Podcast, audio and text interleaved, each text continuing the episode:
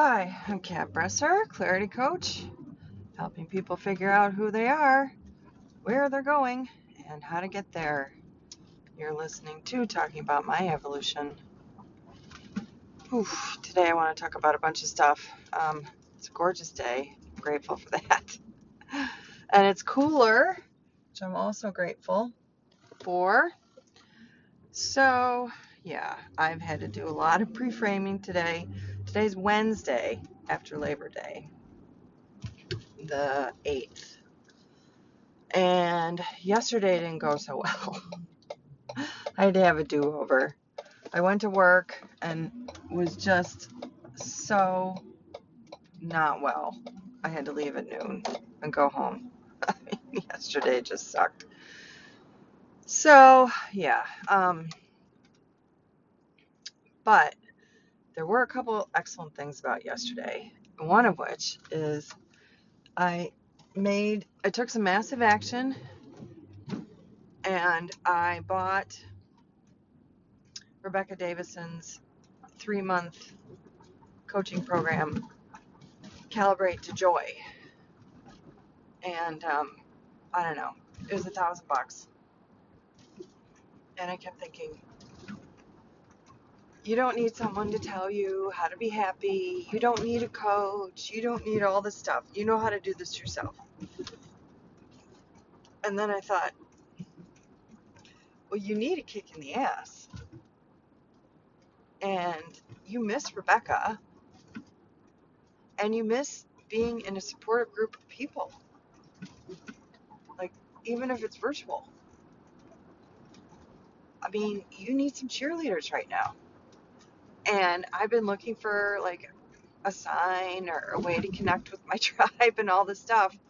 And here's Rebecca like offering this class. And I was thinking about the the joke about the guy who dies, you know, the whatever, the rabbi or the priest, and they died in a storm because um, they didn't, you know, God will save me. And they didn't go when the firemen came, and they didn't go when they were told to leave, and they didn't go when the army came, and God will save me. And then God says, I, I told you to leave. like, I sent you a fireman, and I sent you the army, whatever. I'm, the point is, um, maybe, I mean, at this point, maybe I find my tribe by having to pay. Um, it didn't break the bank, but it's a big enough investment that like I need to perk up and take notice.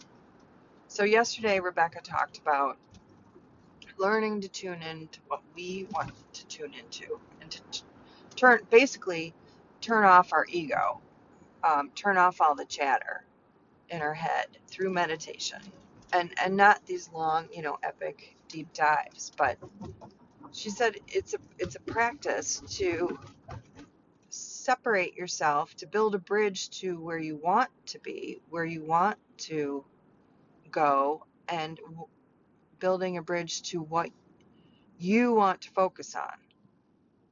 Like so that you can you can start manifesting what you want. If you keep listening to the old stuff all day then guess what you're going to create the same old stuff. And I've talked about this before, but um, yeah, she was talking about doing meditation in a diff- in a different way. When I meditate, I mean, it's really like uh, normally it's a journey. I mean, I go in and I talk to my higher self, and sometimes I'm comforted, and sometimes I meet up, you know, with my support team, and we party, and um, it's it's not often that I just kind of sit and do nothing. Like I've I although there there are times that I do. Sometimes I just need to sit and do nothing in my meditation.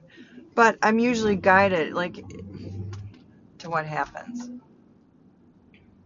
But this is a meditation to just she says just get quiet, get centered, and then focus on one sound in your environment. and just keep bringing your thoughts back to that sound.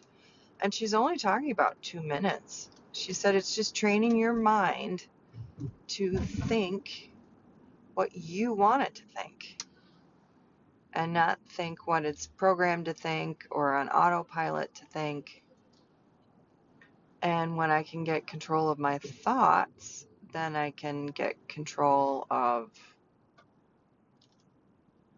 or not even getting control of my thoughts necessarily, like just being able to separate the ego from the divine creator beings we are. Because the ego isn't who we are, right? It's it's who we've been programmed to be. It's not who we really are. So, boy, traffic has really increased since school started. It is interesting. Um, the way I go, though, luckily, it's not a big bus route. So, but so many cars coming from the other direction. It is interesting. Grateful. I'm going against the tide here. so, um, well, I'm still going to be late to work, but I've, I've been doing better. And um, so this weekend, I decided, I mean, I have decided for a while, like, I need to, I need to get moving on my house, regardless of what anyone else is doing. And so I cleaned out some deep dive spots. I cleaned out my pantry. I cleaned out the cubby in my built in in my dining room. I cleaned off my, um, what's it called, mantle over the, um, I would say the fireplace. I mean, I the, technically there's a fireplace spot, but, but there is no fire in my house, no chimney.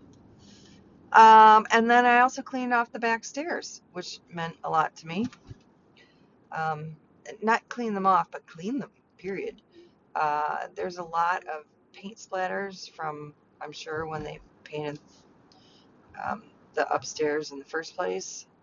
And I think at some point I will go in with some sanding machinery and uh, make those stairs nicer again.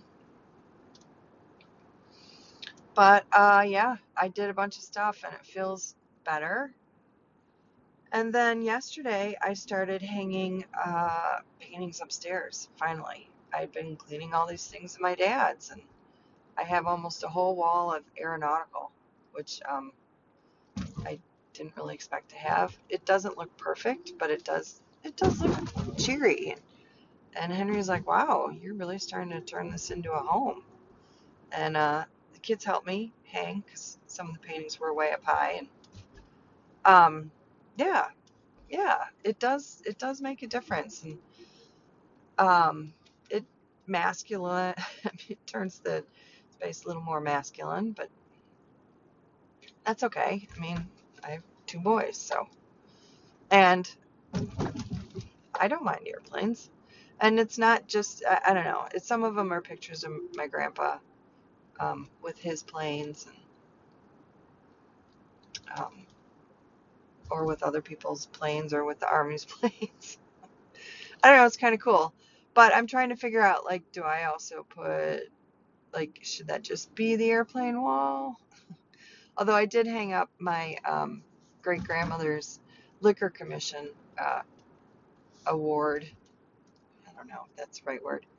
Like when she was appointed, there was a document put out by the governor of Michigan, and that's what's on the wall. And you can't, I mean, you don't really know what it is, but it's up there. I guess that's, you know, flying high on alcohol.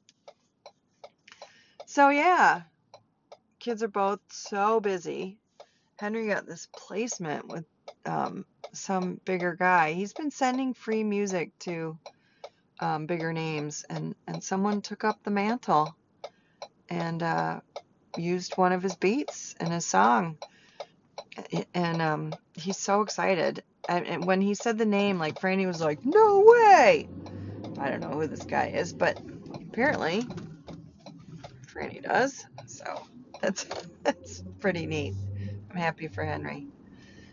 And um, yeah, he's got, oh man, every night making music.